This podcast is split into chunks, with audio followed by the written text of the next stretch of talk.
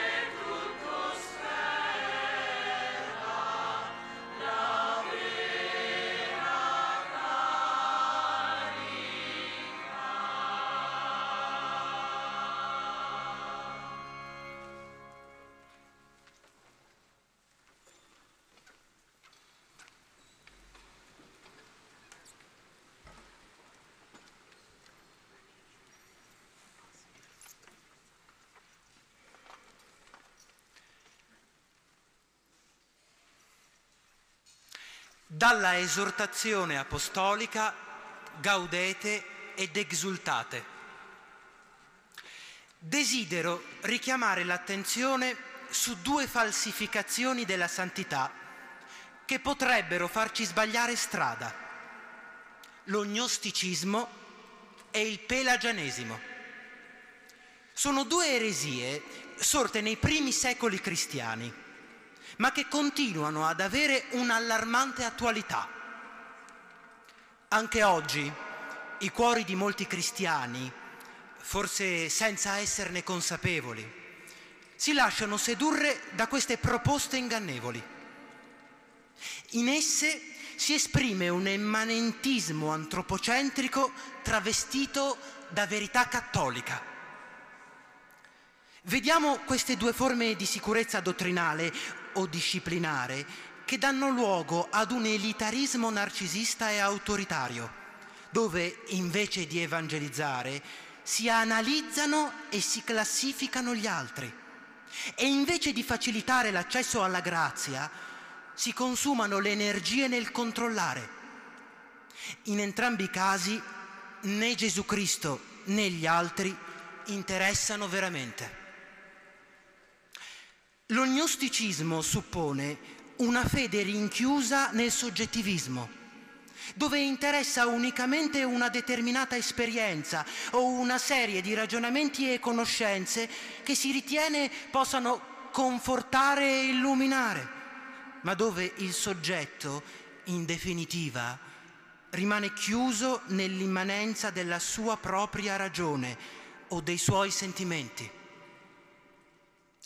Grazie a Dio, lungo la storia della Chiesa, è risultato molto chiaro che ciò che misura la perfezione delle persone è il loro grado di carità, non la quantità di dati e conoscenze che possono accumulare.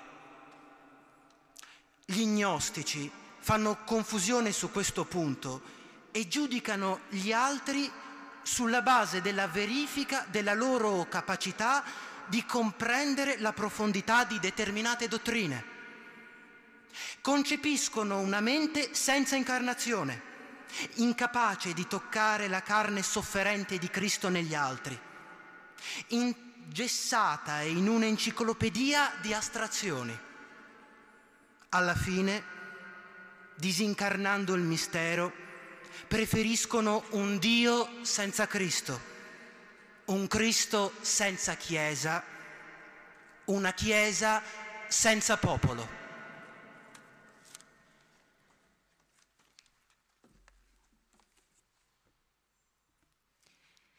Il potere che gli gnostici attribuivano all'intelligenza alcuni cominciarono ad attribuirlo alla volontà umana, allo sforzo personale. Così sorsero i pelagiani e i semi-pelagiani. Non era più l'intelligenza ad occupare il posto del mistero e della grazia, ma la volontà. Si dimenticava che tutto dipende non dalla volontà né dagli sforzi dell'uomo, ma da Dio che ha misericordia e che Egli ci ha amati per primo. Quelli che rispondono a questa mentalità pelagiana o semi-pelagiana, benché parlino della grazia di Dio con discorsi edulcorati, in definitiva fanno affidamento unicamente sulle proprie forze e si sentono superiori agli altri perché osservano determinate norme o perché sono irremovibilmente fedeli a un certo stile cattolico.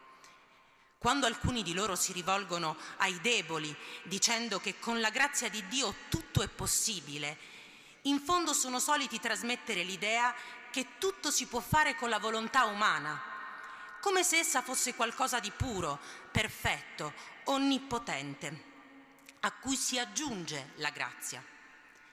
Si pretende di ignorare che non tutti possono tutto, e che in questa vita le fragilità umane non sono guarite completamente una volta per tutte dalla grazia.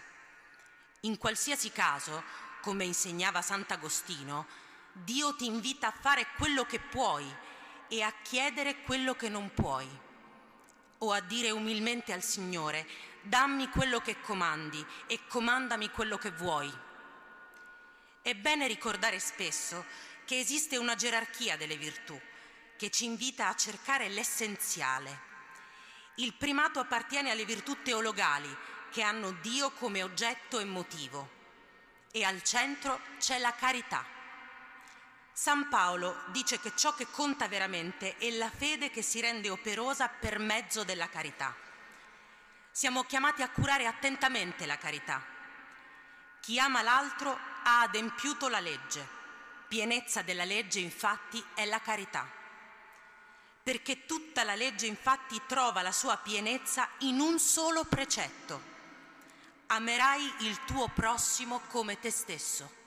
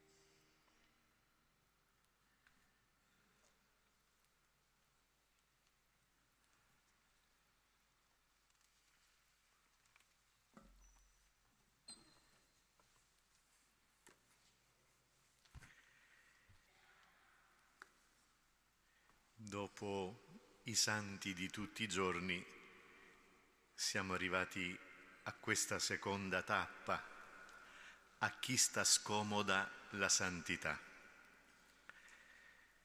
Questo è il titolo della riflessione di questa sera. A chi sta scomoda la santità? Sì, perché la santità implica un cammino autentico di conversione, cioè la santità implica una trasformazione di vita sempre più profonda, sempre più radicale e quindi in un certo senso è un cammino scomodo quello della santità. Questo non ci deve spaventare. Chi ci vuol tirare fuori dalle nostre comodità sterili e spesso pericolose è sempre la forza di Dio. E questo amore, questo suo amore e non altro, il motore segreto, la ragione e la meta del nostro cammino di santità. Non è il senso del dovere oppure il senso di colpa, oppure il perfezionismo mai sazio. No, è l'amore che ci tira fuori. L'amore riversato dallo Spirito nei nostri cuori, questo amore vuole dare forma, vuole dare armonia, vuole dare unificazione, bellezza a tutta la nostra esistenza. E qui Papa Francesco dedica un capitolo dell'esortazione, Gaudete ed esultate, a quelle che definisce due falsificazioni della santità che potrebbero farci sbagliare strada. L'abbiamo sentito dalla lettura fatta. Sono l'ognosticismo e il pelagianesimo. E quindi ancora una volta il Papa fa riferimento ai nomi di queste due eresie sorte nei primi secoli cristiani, ma lui dice a suo giudizio continuano ad avere un'allarmante attualità. Ne aveva già parlato, se vi ricordate, in Evangeli Gaudium. E vi ritorna spesso nei discorsi, queste cose le abbiamo sentite in questi anni, più di una volta l'ha richiamati questi pericoli perché sono particolarmente pervasive nella vita della Chiesa. Poi c'è stata ultimamente una lettera della congregazione della dottrina della fede ai vescovi del mondo che approfondisce da un punto di vista dell'inquadratura teologica proprio questo tema. E placuit Deo è la lettera. Hanno in comune che sono tutte e due gnosticismo e pelagianesimo hanno in comune che sono vie comode. Potremmo dire sono delle scorciatoie del cammino della santità, non perché non richiedano un certo sforzo da parte di chi le vive, da parte di chi le percorre, ma perché non sono reali cammini di trasformazione della vita. L'esistenza del discepolo quando prende queste due strade è solo apparentemente trasfigurata in Cristo. In realtà è ancora la sua vita dominata dall'io e dalla volontà dell'uomo vecchio. Non si tratta di inganni da principianti qui, non sono le tentazioni di chi all'inizio della sequela del Signore come le tentazioni dell'avarizia, dell'ira, della lussuria. No, queste sono falsificazioni della santità, potremmo dire da addetti ai lavori, da gente che ha incontrato il Signore, si è convertita, ha cominciato a camminare nella fede e nella Chiesa. Quindi Papa Francesco parla di nemici sottili della santità. In altre parole, il male si presenta sotto mentite spoglie, con un'apparenza di bene, oppure per dirla con un'espressione famosa, travestito d'angelo di luce, in modo da ingannare anche chi si è deciso per la sequela del Signore. Quindi lo scopo del maligno è quello di riportarci alla vita prima della conversione per dimostrare che cosa? Che non è cambiato niente, che la grazia di Dio non ci salva e che le nostre vite sono disperatamente ancorate al punto di partenza. Cioè, in altre parole, la santità non fa per te. Lascia perdere, non è cosa tua, non fa per noi. Guardiamo allora così brevemente sia all'ognosticismo e poi brevemente al pelagianesimo per vedere un po' cosa possiamo fare anche per, per aumentare la vigilanza su questi due aspetti. L'ognosticismo. Allora, il punto fondamentale è questo, è che l'ognosticismo, dal greco gnosis, conoscenza, dimentica, l'ognosticismo dimentica che il mistero di Dio è appunto un mistero. Cioè quello che si vede di Lui lo si vede per grazia, per dono di Dio e non in forza dei ragionamenti oppure delle esperienze costruite dall'uomo, perché Dio sfugge ai nostri tentativi di intrappolarlo. Noi non possiamo intrappolare Dio in qualcosa che può circoscriverlo, limitarlo, con la scusa di volerlo descrivere o definire, come se fosse un concetto, come se fosse un'idea, un nome, un'immagine, una raffigurazione fatta dalle nostre mani. Dio è più grande, Dio è più grande, sia nella tradizione ebraica che in quella musulmana, il senso della trascendenza di Dio impedisce di farsi un'immagine di Dio, addirittura di pronunciare il suo nome. Solo perché Dio si rivela e ci mostra il suo volto in Gesù, noi possiamo rivolgerci al Dio tre volte santo e chiamarlo Padre, Figlio e Spirito. Se vogliamo intuire qualcosa di Dio, possiamo solo partire da quell'uomo che Egli ha deciso di diventare incarnandosi.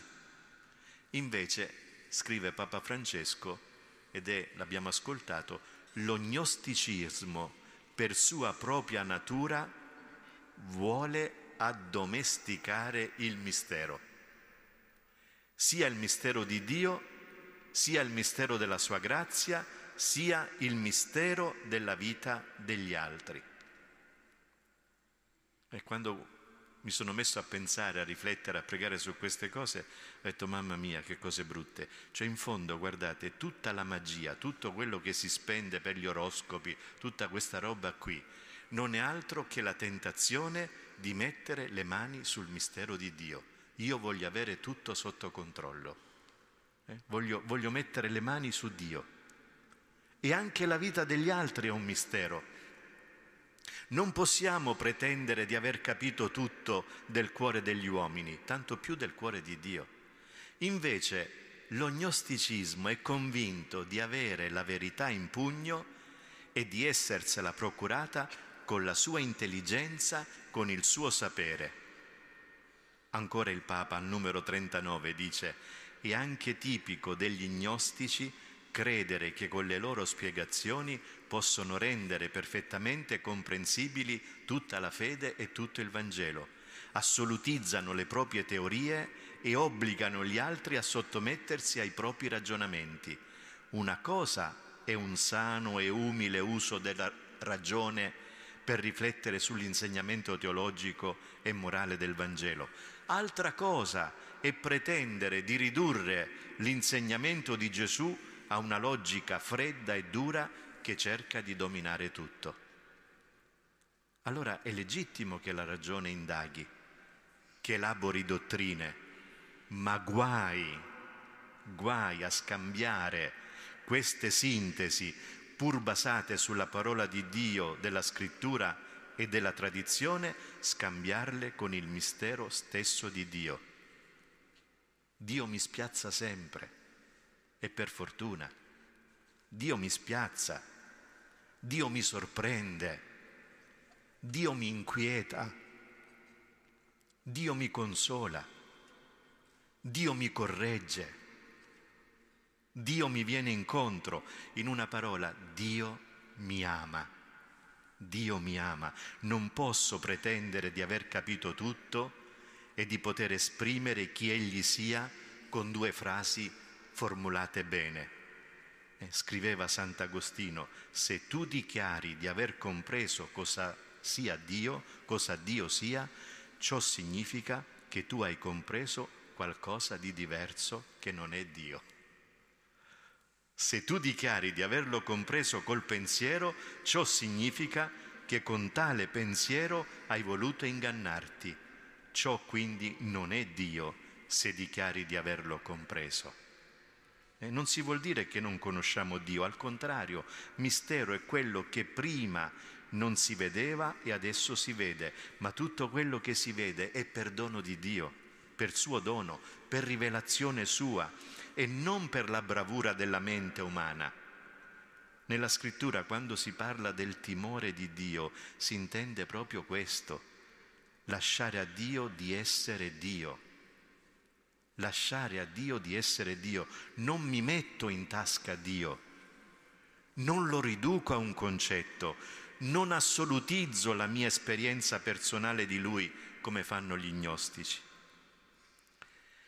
E allora quali sono le conseguenze se dovessimo incappare in questa strada e Dio ce ne liberi? Perché spero che nessuno di noi prenda questo vicolo cieco, insomma, ecco, dello gnosticismo. Quali sono le conseguenze?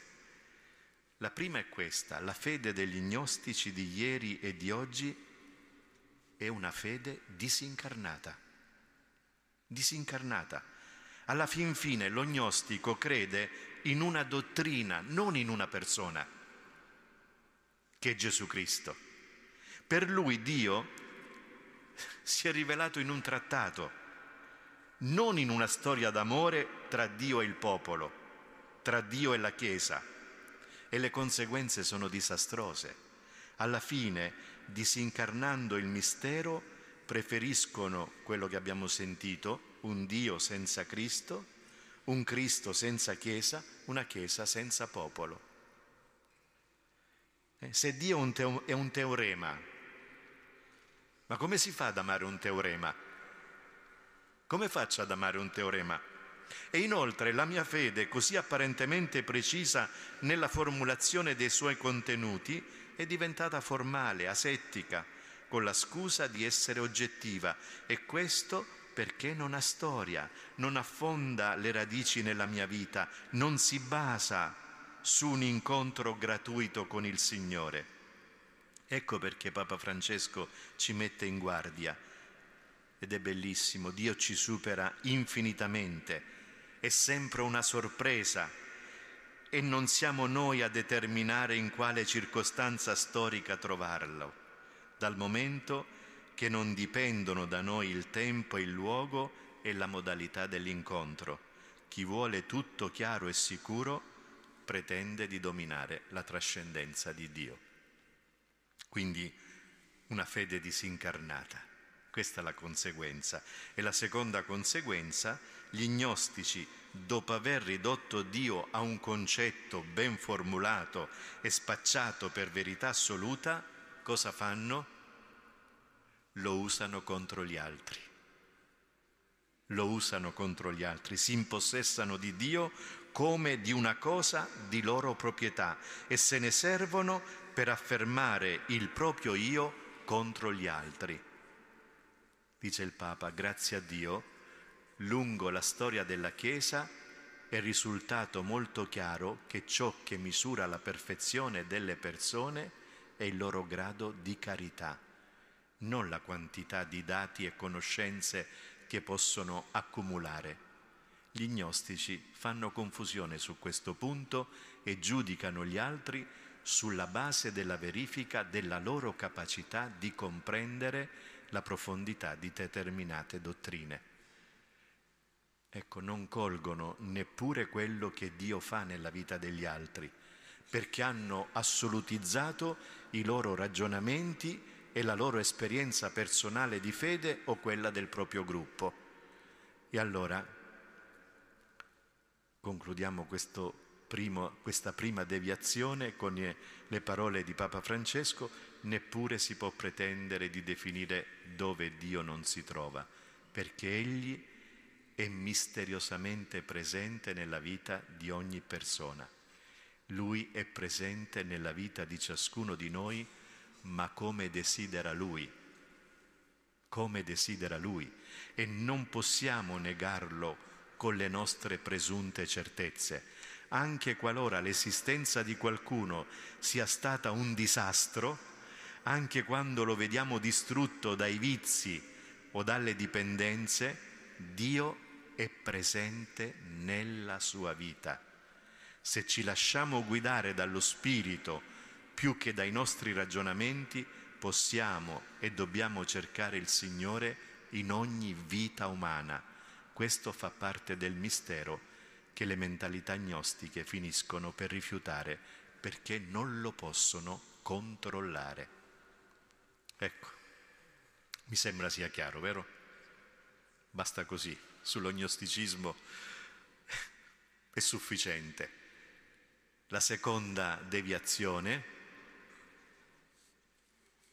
il pelagianesimo. Eh? Il nome deriva dal monaco Pelagio, contemporaneo di Agostino, e con questo monaco il santo vescovo di Ippona ha avuto molto a che discutere, molto. Quel ruolo centrale che gli gnostici attribuiscono all'intelligenza, i pelagiani lo spostano sulla volontà, sullo sforzo personale.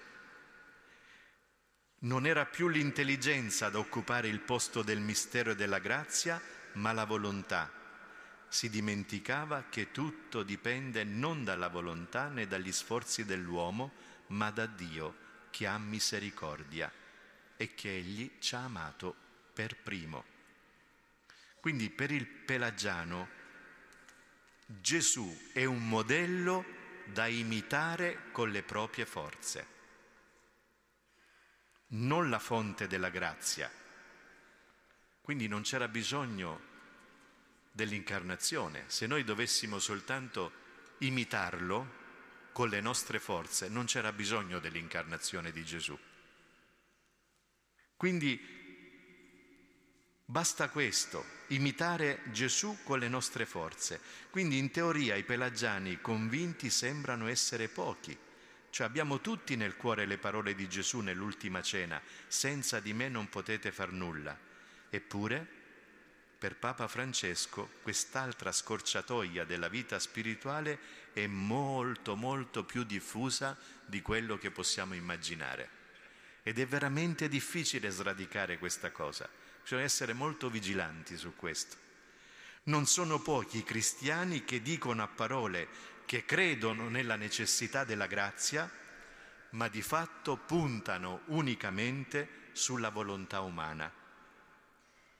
Come può capitare questo? E il Papa ci fa degli esempi interessanti. Il pelagianesimo si manifesta in molti atteggiamenti apparentemente diversi tra loro. Sentite cosa dice. L'ossessione per la legge, il fascino di esibire conquiste sociali e politiche, l'ostentazione nella cura della liturgia, della dottrina e del prestigio della Chiesa, la vanagloria legata alla gestione di faccende pratiche, l'attrazione per le dinamiche di autoaiuto e di realizzazione autoreferenziale. In questo alcuni cristiani spendono le loro energie e il loro tempo invece di lasciarsi condurre dallo Spirito sulla via dell'amore, invece di appassionarsi per comunicare la bellezza e la gioia del Vangelo e di cercare i lontani nelle immense moltitudini assetate di Cristo. Tutto questo è una forma sottile di pelagianesimo perché sembra sottomettere la vita della grazia a certe strutture umane. Questo riguarda gruppi, movimenti, comunità ed è ciò che spiega perché tante volte iniziano con un'intensa vita nello spirito, ma poi finiscono fossilizzati o addirittura corrotti. Il Vangelo invece, e qui mi avvio alla conclusione, è semplice. Il Vangelo mette al centro il primato dell'iniziativa d'amore di Dio. Non siamo stati noi ad amare Lui, è Lui che ha amato noi. Quanto all'uomo, camminando con il suo Signore e forte del dono dello Spirito, cresce nelle virtù teologali al cui centro c'è la carità. L'amore di Dio e del prossimo come se stessi, questo è il cuore della vita nuova. Questo è il cuore dell'uomo e della donna nuova. E qui Papa Francesco fa un altro esempio di deriva pelagiana ed è un esempio di inganno dell'angelo di luce.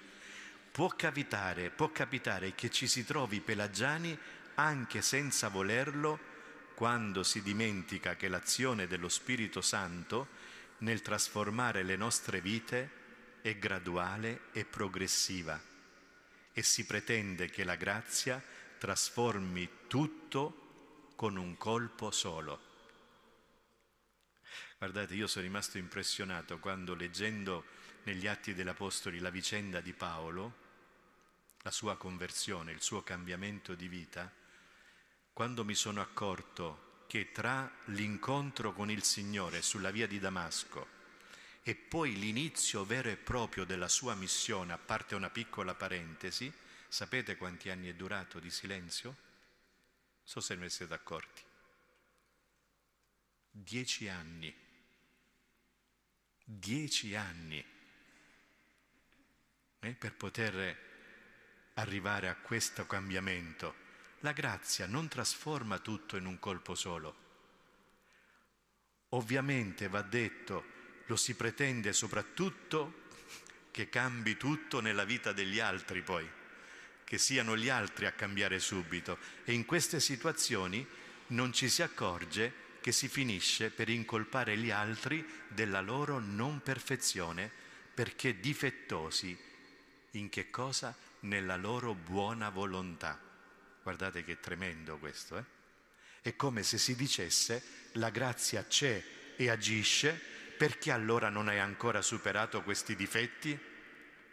Forse perché non vuoi chi assume questo atteggiamento è spesso chi si fa forte di quelle tre o quattro regole di vita cristiana che riesce ad osservare, per cui si arroga il diritto di giudicare gli altri, cadendo quindi nella mancanza di carità, nel non credere nella sincera ricerca del bene da parte degli altri.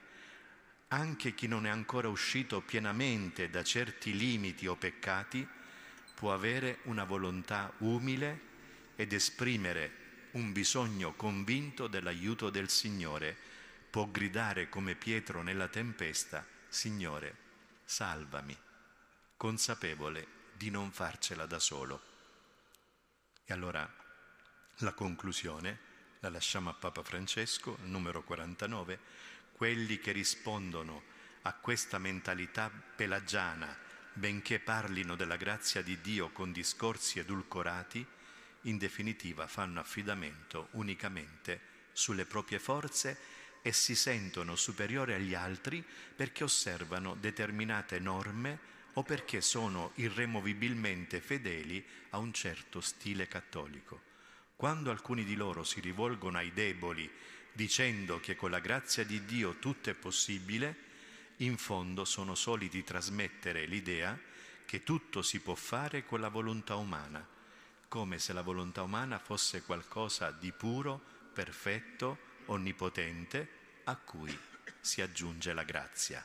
Si pretende di ignorare che non tutti possono tutto e che in questa vita le fragilità umane non sono guarite completamente e una volta per tutte dalla grazia in qualsiasi caso, come insegnava Sant'Agostino, l'abbiamo sentito, Dio ti invita a fare quello che puoi e a chiedere quello che non puoi.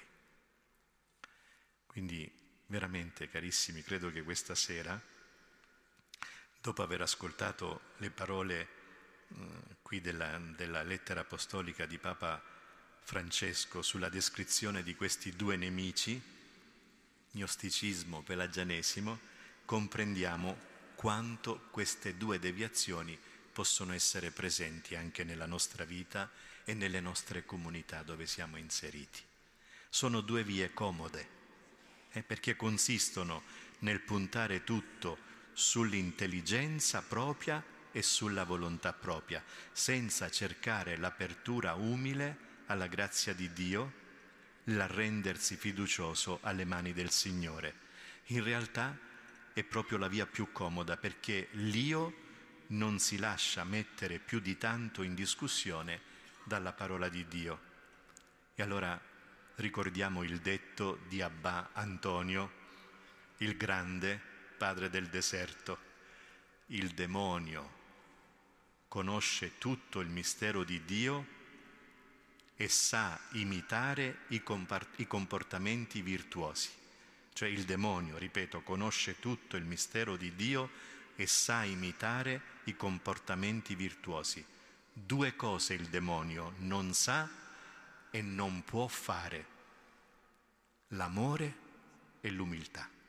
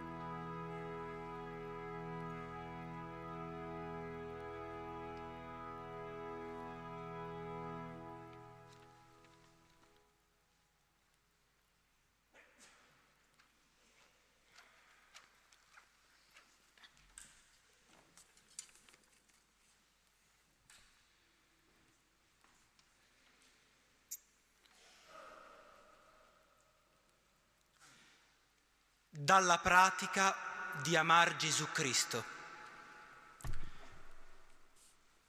Tutta la santità e la perfezione di un'anima consiste nell'amare Gesù Cristo nostro Dio, nostro sommo bene e nostro Salvatore. Chi ama me, disse Gesù medesimo, sarà amato dall'Eterno mio Padre. Ipse enim pater amat vos, quia vos me amastis. Alcuni, dice San Francesco di Sal, mettono la perfezione nell'austerità della vita, altri nell'orazione, altri nella frequenza dei sagramenti, altri nelle limosine, ma si ingannano. La perfezione sta nell'amar Dio di tutto cuore. Scrisse l'Apostolo, super omnia caritatem abete quod est vinculum perfectionis. La carità è quella che unisce e conserva tutte le virtù che rendono l'uomo perfetto. Quindi, dice a Sant'Agostino, ama et fac quod vis. Ama Dio e fa quel che vuoi, perché ad un'anima che ama Dio lo stesso amore insegna a non fare mai cosa che gli dispiaccia ed a far tutto ciò che gli gradisce.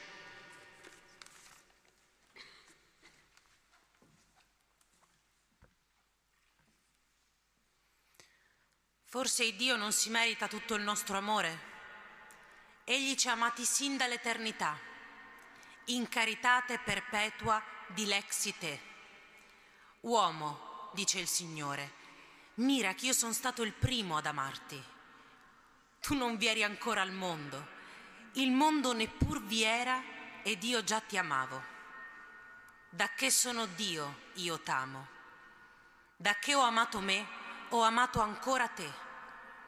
Ben dunque aveva ragione quella santa Verginella Sant'Agnese, allorché le erano proposti altri sposi di terra che le chiedevano il di lei amore, di risponder loro Abalio amatore preventa sum.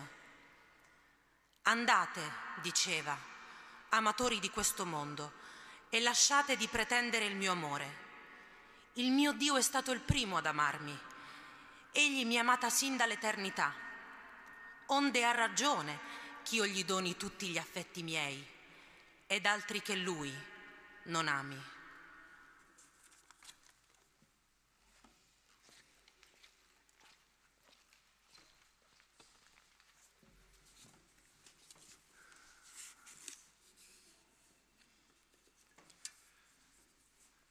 Sant'Alfonso non nego che è uno dei santi che io amo di più, voi, alcuni di voi lo sanno perché ne ho parlato altre volte, ma la ragione è molto semplice. Quest'uomo ha insegnato a me, a tutta la Chiesa, proprio quello che stava dicendo poco fa, che diceva prima il cardinale, che l'amore è questione di cuore, non è questione di mente, di progetti umani, di elucubrazioni, è una cosa di cuore ed è reale, concreta, muove tutto noi. E Alfonso era un genio, un genio. Lui nasceva da una famiglia nobile di Napoli, siamo in, in pieno Settecento napoletano. Napoli era capitale europea per la cultura, per la bellezza. Il regno di Napoli era veramente all'avanguardia anche nella tecnologia, anche nella scienza, nel pensiero. E pensate, Alfonso che nasce nel 1696 muore 92enne alla fine del Settecento. Quindi nel 1787 si fa tutto il XVIII secolo. Pensate, doveva morire da bambino, da giovane, due o tre volte, è campato 92 anni, quindi il Signore l'ha voluto proprio per la Chiesa. Questo giovane ragazzo, bambino, super dotato già da bambino, ebbe nella sua casa nobiliare i migliori precettori. Voi sapete, all'epoca non c'era la scuola pubblica per i nobili, c'erano i professori che venivano da loro a casa a insegnare. E lui ebbe, pensate, a parte tutti i grandi maestri per la letteratura, eh, addirittura già per la matematica, eccetera, ma aveva per la pittura, aveva il Solimena che veniva a casa e aveva Nicolò Porpora che gli insegnò la musica, quindi i migliori artisti di Napoli a sua disposizione. Pensate che a 12 anni, a 13 anni, già a 12 anni si iscrive all'Università di Napoli, a 12 anni. Si iscrive a, le- a legge e diventa, dopo quattro anni, avvocato, dottorato in diritto civile e canonico. Pensate a 16 anni. E già diventa avvocato a Napoli, tanto da difendere i casi anche della corona o anche contro la corona. Stiamo parlando di un genio. Pensate che quando fece il dottorato, tra gli esaminatori c'era Giambattista Vico, ecco questo era l'ambiente in cui lui è vissuto. Ma voi pensate che il Signore si accontentava di questo? Quando divenne giudice a 22 anni, disgustato dalla corruzione dei tribunali di Napoli, in cui il re doveva vincere per forza, perché era il re. Nel cuore di questo ragazzo cresce qualcos'altro e il Signore se l'è cucinato, diciamo, a fuoco lento, mostrandogli tutta la realtà di una Napoli che la sua famiglia gli aveva sempre nascosto. Era la Napoli del porto, dei dei lazzeroni. Il Signore gli ha mostrato la Napoli dei poveri. Sapete, nel porto di Napoli non c'erano le famiglie nobiliari, c'erano i poveri disgraziati, gente promiscua. E lui lì conosce santi preti che si davano a queste anime e conosce questa gente. Chissà, forse l'avrà frequentati anche facendo l'avvocato per dei casi, per dei processi. Ma è bellissimo che il Signore fa così e mette nel cuore di questo ragazzo il desiderio della missione. Andava di moda all'epoca pensare alle missioni lontane. Perché? Perché lì arrivavano racconti eroici in cui la fede cristiana era speranza per popoli lontani. Pensate, i gesuiti nel Sud America avevano creato una realtà nuova con le reducciones, no? con queste repubbliche, pensate, di indios che si emancipavano dalla schiavitù dalla colonizzazione. E poi si parlava di miracoli, di prodigi anche nella parte orientale, nell'estremo oriente. E Alfonso comincia a sognare, tanti santi hanno avuto questi sogni missionari, ma voleva diventare filippino, ma alla fine invece decide di rimanere a Napoli, perché gli dice qualcuno, le Indie sono a Napoli, non andare tanto lontano. E così Alfonso lo dice in casa. Il padre, ammiraglio del regno, che aveva già i sogni su questo figlio primogenito, erede di tutta la fortuna nobiliare, potete immaginare, si arrabbia da morire lo disereda, lo voleva mettere in carcere, voleva fare le pazzie per convincerlo. Ma Alfonso, che rimane a Napoli per poco tempo, ma ci rimane, è costretto addirittura a soggiacere ai, ai diktat del padre, facendo il prete e rimanendo a dormire a casa, rimanendo a casa. Ma tanto lui stava sempre fuori e organizzava incontri di preghiera, predicazioni lì in mezzo ai, ai poveri di Napoli. Finché nel, a 36 anni, pensate nel 32, a 36 anni, fa voto di non mettere più piede a Napoli, un voto strano, per dedicarsi agli abbandonati da tutti fuori da Napoli, tutta la zona dell'Irpinia, dell'entroterra napoletano. Napoli aveva 5.000 tra pretini, abbatini, eh, nelle, nelle case dei nobili, ma in mezzo a questa gente povera non c'era nessuno, fuori di Napoli non c'era nessuno fa voto di non più, mettere più piede a Napoli, pensate. E lui, educato nel massimo possibile dell'epoca, comincia a parlare a questa gente dimenticata da Dio e dagli uomini, addirittura in napoletano perché la gente non capiva l'italiano. Pensate che roba, questo aveva studiato, era diventato Chissà che cosa avrà fatto di tutto quello studio.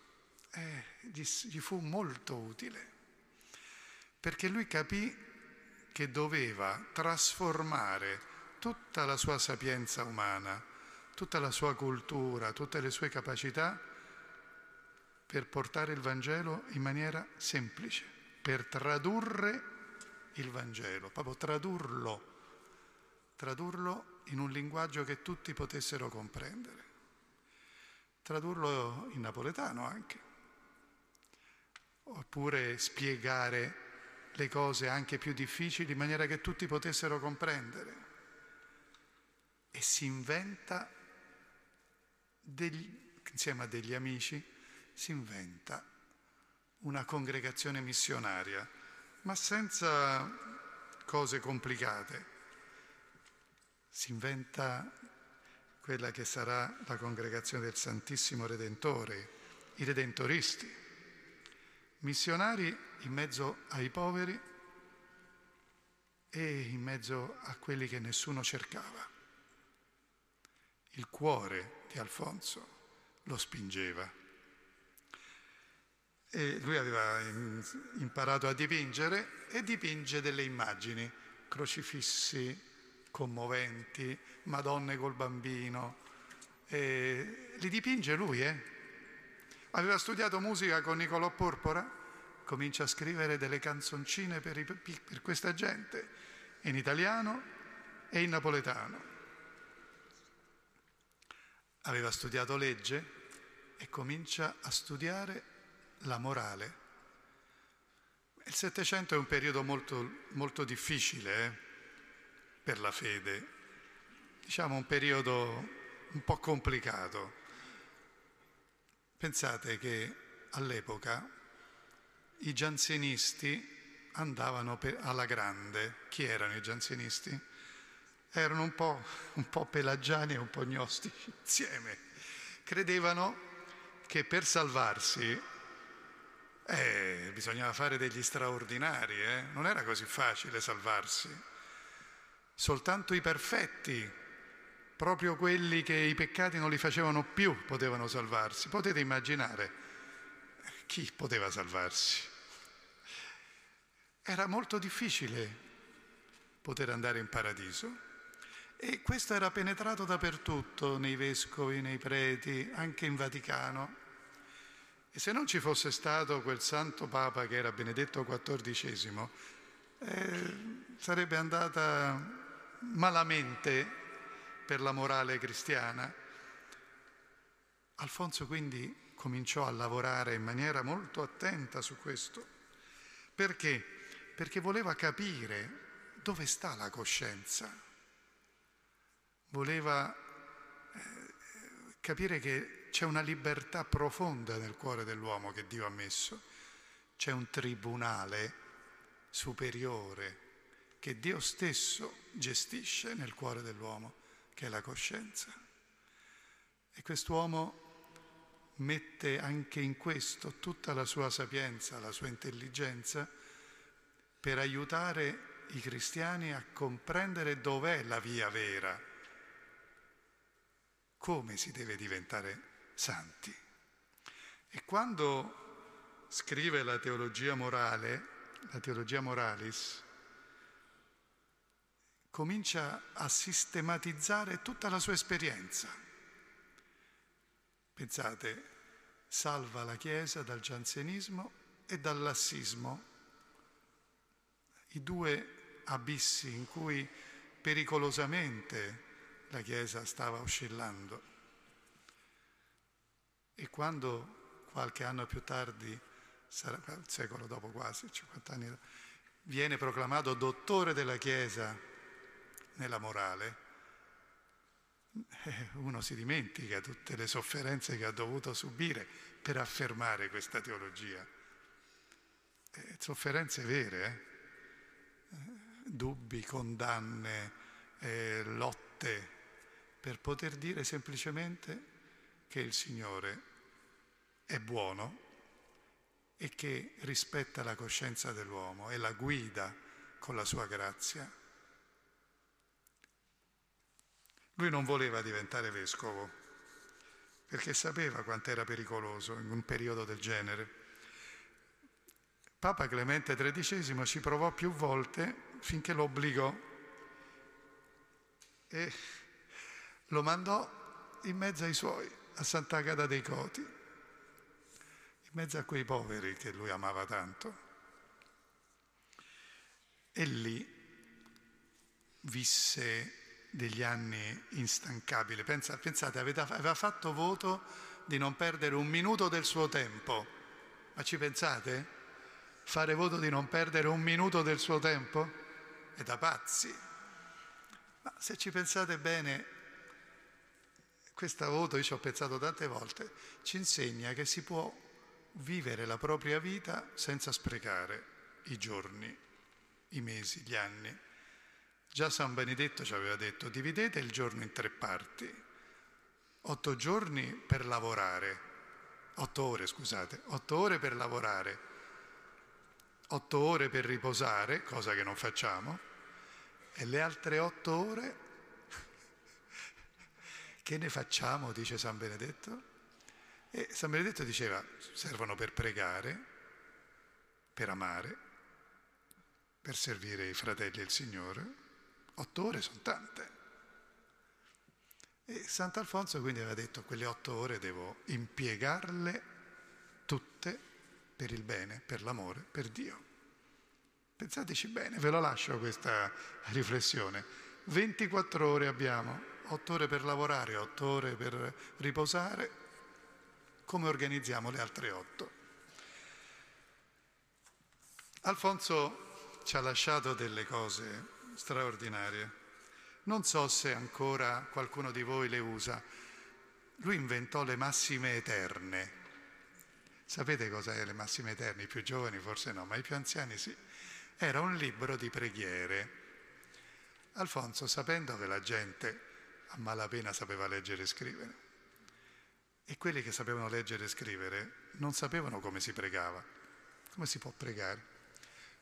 Allora ha raccolto tutte le preghiere in maniera semplice, mettendo dentro la Via Crucis, l'adorazione dell'Eucaristia, la Messa, tutte le preghiere cristiane in un libretto da poter dare a tutti, massime eterne. Lui per esempio aveva pensato per istruire i suoi preti, che erano tutti abbastanza ignoranti, stiamo parlando di quell'epoca in quei posti, degli opuscoli, ma ne faceva tanti durante l'anno, degli opuscoli tipo le eresie del IV secolo spiegate al popolo, la storia sacra spiegata al popolo, tutto spiegato al popolo, perché lo diceva in maniera semplice. e spiegava le cose anche difficili, la cristologia, la storia della Chiesa, la teologia dogmatica, in maniera tale che tutti potessero capire. E poi era innamorato di alcune cose che per lui erano fondamentali. La passione di Cristo, la Vergine Maria e l'Eucaristia.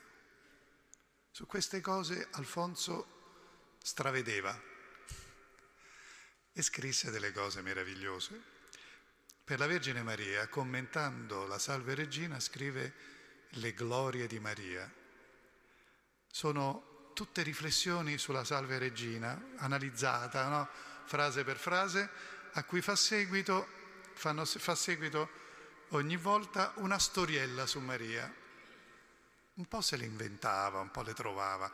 Tutti i miracoli di Maria che nella sua misericordia viene incontro all'uomo, lo protegge, lo custodisce, lo ispira, lo accompagna. Io dico sempre che quello è un libro vietato ai complicati. Ecco, i complicati non lo leggano, gli gnostici non lo leggano. I pelagiani è meglio che non lo leggano perché sennò chissà che immaginano. Perché è fatto per i semplici, è fatto per le anime semplici, per chi sa dare al cuore il primato. Sulla passione c'ha delle pagine bellissime di adorazione del crocifisso, della Via Crucis, sull'Eucaristia.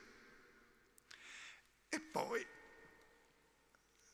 la, la teologia moralis, come vi dicevo, quelle sono due volumoni enormi, sono cose da, da teologi, da, da, da, preti, diciamo, no?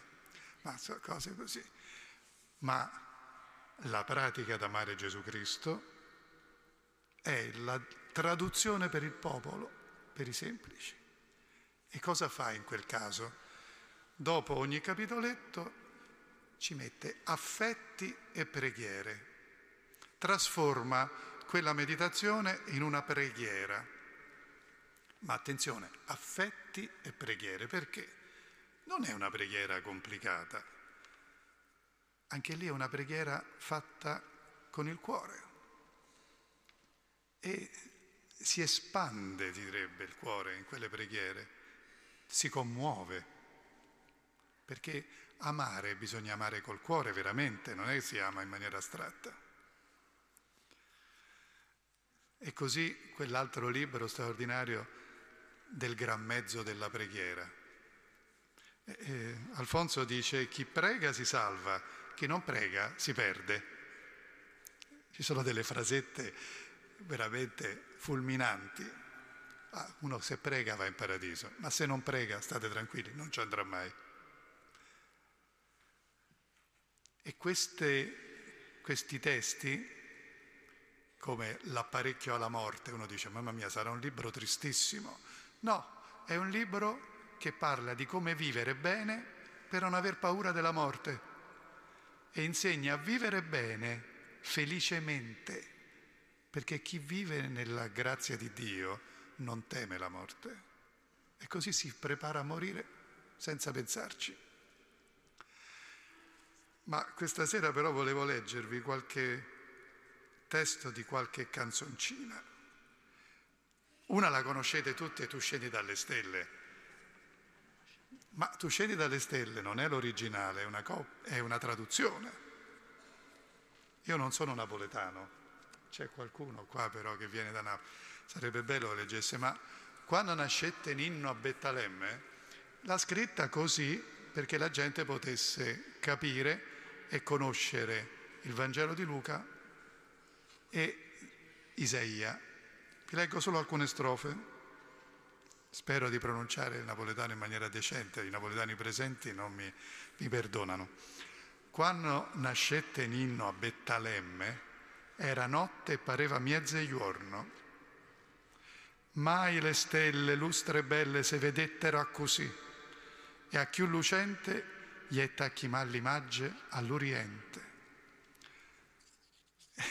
Depressa se scetaiano la ucella, cantando di una forma tutta nuova, pensi a grilli con gli strilli e Zumban qua e là, è nato, è nato, dicevano, è nato lo Dio che ci ha creato. Alfonso si piega ai sentimenti della povera gente che aveva lì. Immaginate se ricominciava a parlare, in questo libro teologico noi possiamo considerare alcuni... No? Sarebbe stato impossibile, no? Sentite quando parla dei pastori, e lì i pastori c'erano, eh? Quelli veri. I pastori vanno, dopo l'angelo che gli appare, vanno alla, alla grotta e hanno paura di essere rifiutati da Maria. Maria è la regina, no? Gesù è il, è il re. Dice se noi andiamo lì ci cacciano via come facevano alla reggia del re. Se andavano lì li cacciavano via. Ma no, sentite come racconto. Con la scusa di donare li presiente, di donare i regali, se jettano azzeccan piano piano, entrano piano piano. Ninno, perché Alfonso chiama Gesù bambino sempre Ninno, Ninno non le rifiutai, l'azzettai, come a di che le mettette le mani in capo e li benedicette, Gesù bambino. Piglianno confidenzia poco a poco, cercaino licenzia alla mamma, permette Maria di, fa, di, stare, di toccare Gesù, no? E se mangiagliano li pedilli coi vasilli, si sono mangiati i piedini coi baci, in primo, e poi che le manelle, all'ultimo lo mus e ai muscarielle, coi baci si mangiano Gesù bambino. E poi a Siena si mettettene a suonare e a cantare con l'angelo e Maria con una voce così dolce che Gesù facette ah e poi chiudette gli occhi aggraziate e s'addormette. Queste cose un teologo difficilmente le dice, ma un genio santo come Alfonso sì, perché così si tocca il cuore e così tutti potevano capire. Vedete cosa ci insegna Alfonso, quello che dicevamo prima. L'umiltà non è un atteggiamento, né un atto di volontà, né un bellissimo concetto. E l'umiltà è la gioia di essere quello che si è e di farsi tutto a tutti, come dice San Paolo, con semplicità perché è bello, perché è gratificante.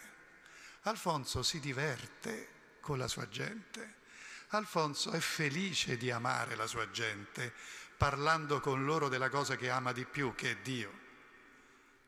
L'umiltà è questo. La carità non è un'astrazione, è volere il bene dell'altro, è voler bene all'altro. E per Alfonso significava dargli tutto quello di cui loro avevano bisogno, soprattutto se farli sentire amati da Dio per mezzo suo. È inventato per questo i redentoristi. E quando scrive addirittura le preghiere contro le tentazioni, le scrive in napoletano, soprattutto di pregare Maria contro le tentazioni, è meravigliosa la cosa perché cominciando a... Anche, lui sapeva di scrivere anche cose che facevano sorridere, eh? perché voleva che sorridessero, non voleva che fossero tutti accigliati come i teologi che conosceva, ma che ridessero. Pensate se un gianzenista poteva accettare una cosa del genere, e voleva che invece ridessero e così si dimenticassero della tentazione. Dice, curri, curri, mamma mia, corri presto e non tardà, che lo serpo arrasso sia, già me vuole mozzecà. Questa è una preghiera a Maria contro le tentazioni, il serpente.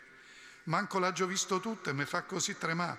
Mamma, mamma, com'è brutto, come corre in sanità. Il serpente è il diavolo, eh? Io non pozzo e vengo meno e non saccio come fa. Mo me ietta lo veleno, mamma mia, fa presto, fa. Oh che bocca che ave aperta, mara me, me voglio ti, se ha usato allerta allerta, oh Maria, o Maria, fannelo ie. Vidi, vi, lo nome tuo già l'ha fatto spaventare, ma per più tormento suo, mamma, tu viencene qua. Come fui? Che è stato? Chi lo fa precipitare? Serpe brutto e arraggiato non ci può più accostare. Questa è una preghiera, capite che è una preghiera? A questo punto la tentazione è finita. Chi aveva una tentazione gli è, gli è fuggita questa tentazione, non c'è più tempo. E allora il libro che vi consiglio è la pratica d'amare Gesù Cristo. Questo mese la pratica d'amare Gesù Cristo. Poi per quelli più intelligenti e più semplici, le glorie di Maria. Ma quello è, è troppo semplice, bisogna aspettare. È, è troppo per anime pure. Chi se la sente? Prima pratica d'amare Gesù Cristo. Scherzo, quello che vi ho detto prima. Accostarsi al Signore con lo stile di questi santi è facilissimo ed è difficilissimo. È facilissimo se uno segue le beatitudini, difficilissimo se vuole essere come quelli che descriveva prima Don Angelo.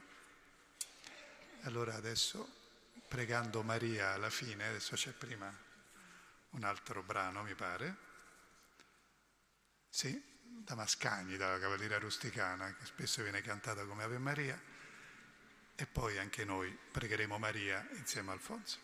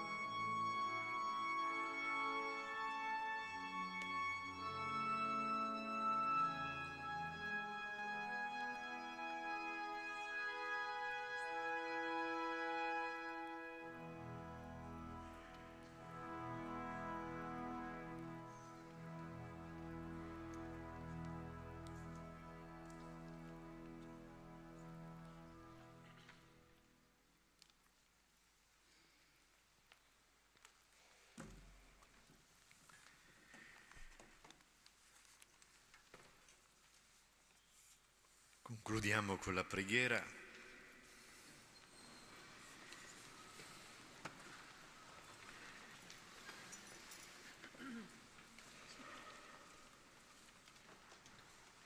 Dove siamo?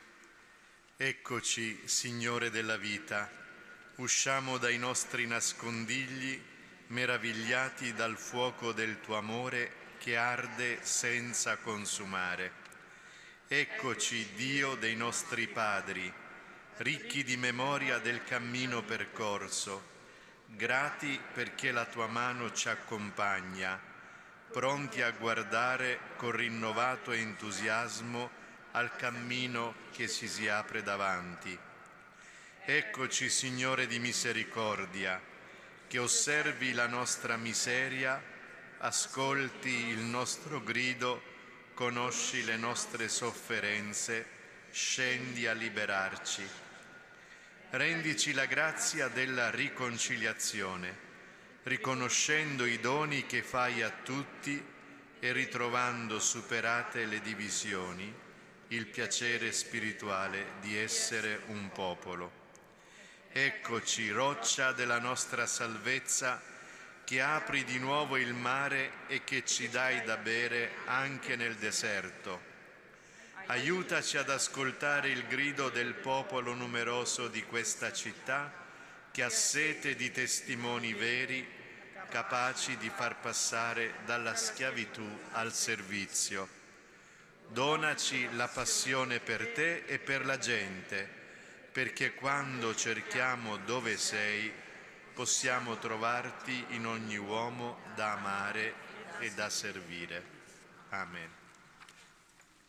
Veramente un grazie a tutti coloro che preparano l'incontro, perché è bello vedere qui come scorre liscio, ma c'è sempre chi si prende cura di tutto, no? dal, dal coro ai lettori, all'organista, a tutti, insomma c'è una regia molto bella, li ringrazio con tutto il cuore e veramente questa sera anche l'incontro con questo santo, con Sant'Alfonso è stato straordinario, ecco, ci ha fatto capire bene che cosa significa anche evitare gnosticismo e pelagianesimo, quindi grazie veramente per, questa, per questi doni che abbiamo ricevuto insieme questa sera. Vi do la benedizione e buon, rientro a casa. Il Signore sia con voi. Sia benedetto il nome del Signore. Il nostro aiuto è nel nome del Signore. Vi benedica Dio Onnipotente, Padre e Figlio e Spirito Santo. Ci affidiamo.